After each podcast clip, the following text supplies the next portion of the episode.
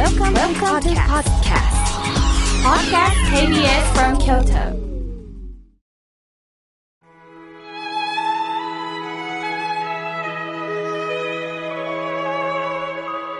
改めまして僧侶の河村明慶です今日の法話のテーマは孤独という不安の中にいる方へお伝えしますね先日70代の男性からメールをいただきました。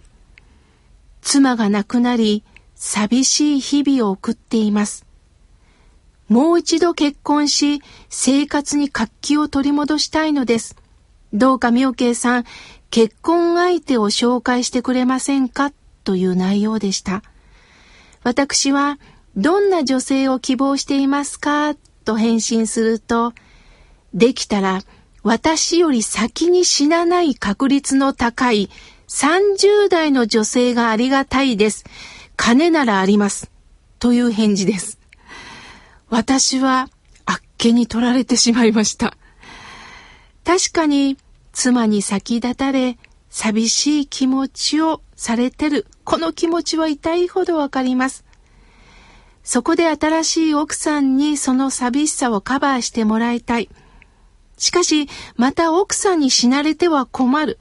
できるだけ平均寿命からすると自分を見送ってくれそうな若い女性と結婚したいということなんですね。しかし、若かろうと、年配であろうと、人間は明日まで生きるという保証はありません。さて、孤独と感じたことのある方は多いと思います。ましてや一人暮らしともなれば、なおさら感じるでしょうね。では、どんな時に孤独を感じるんでしょうか一つ目に、病気になってしまい、寝込んでいる時に寂しさを感じるという方多いと思います。つまり心細くなってしまうということなんですね。次には話し相手がいないということです。前回公開録音をさせていただいた時、多くのリスナーさんが握手を求めて来てくださったんです。ある方はいつもラジオの妙慶さんに話しかけてるんですよ。と、なかなか話し相手がいないのを、こうして私のラジオに話しかけてくれるといった方がいました。こういう方はきっと多いんだと思います。私もその気持ちは痛いほどわかります。また他に一人でご飯を食べている時、寂しさを感じるという方がおられます。また今度は旅行や実家から帰ってきた時孤独を感じるという方もおられます。寂しいというのは人の気配を感じないということになるんでしょうか。室尾再生という小説家は、ふるさとは陶器にありて思うもの、そして悲しく歌うもの、よしや裏ぶれてと歌われました。誰しも生まれ育ったところを離れていると、望郷の念に駆られますよね。しかし、ふるさとに帰ってたとしても、幸せになれるとは限りません。私自身も孤独を感じることはしょっちゅうあります。ああ、母親が生きてくれてたらな、親孝行したいな、と思います。しかし実際、親のそばで暮らしたとしても今度は口うるさい親やなと愚痴が出ることはもう想像できます。無老再生はやはりふるさとは遠きにありて思うもの、よく言ったものだなと思います。仏説無料儒教に、読書、読詩、読古、読来という言葉があります。読は一人という字に読書生きる。そして一人に死ぬ、読死。として一人去る。そして読古、読来。一人で来る。人は一人で生まれて、そしてたった一人で死んでいく。去る時も来る時も一人なんだよとお釈迦様おっしゃいました。では、一人だから孤独なんでしょうか？そうではありません。私たちはこの世に家族があり、仲間がいて、大勢で賑やかに生きているように思っていますが、どんなに大勢の中の人に囲まれても、人間は本質的には一人ぼっちなんです。私は昔アナウンサーの仕事をしている時、ある有名女優の誕生日会に呼ばれました。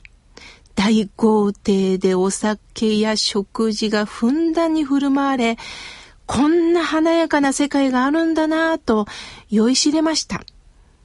しかし終電の時間とともに人は帰っていきます。すると女優さんが、一気に帰らないで寂しいでしょと泣き出したのです。どれだけ賑やかな時間を過ごしても最後は一人で寝るんです。人生とは大勢いる中で一人ぼっちになったわけではありません。もともと一人ぼっち同士がご縁があって集まり、そしてつながっていくんです。だからこそお互いがそれぞれの立場や違いを超えて共に認め合い尊敬し合うことの大切さを学ばせてもらうんです。しかし自分中心に全てを見て気に入らないと争いを起こし欲望、怒り、妬みが渦巻いてしまう。原神創図という方は我今帰するところなく帰するというのは帰ると書きます。帰するところなく孤独にて同伴なし。こうおっしゃいました。我今帰するところなく孤独にて同伴なし。どういう意味でしょう？私は今もはや帰る場所もない。った一人で友もなく地獄に落ちていくっておっしゃったんです。地獄とはどういうところでしょうか？ついエンマさんが裁くところを想像しますよね。でもそうではないんですよ。地獄とは自らの欲望ばかりを優先させて生きてたものが落ちてゆくという世界です。他人を傷つけてまでも自分の有利になることを考える。人の痛みを感じることのない、そういった人が最後には落ちていく世界が地獄だとおっしゃいました。人間は本来多くのものと共にあり、支え合いながら生きています。しかし、このような当たり前のことを無視し、共に生きることを見失った人は、一人で孤独の世界に落ちていかなければいけないんです。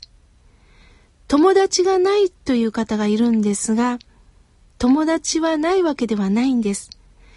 自ら心を塞いでいるから、なかなか出会えないんです。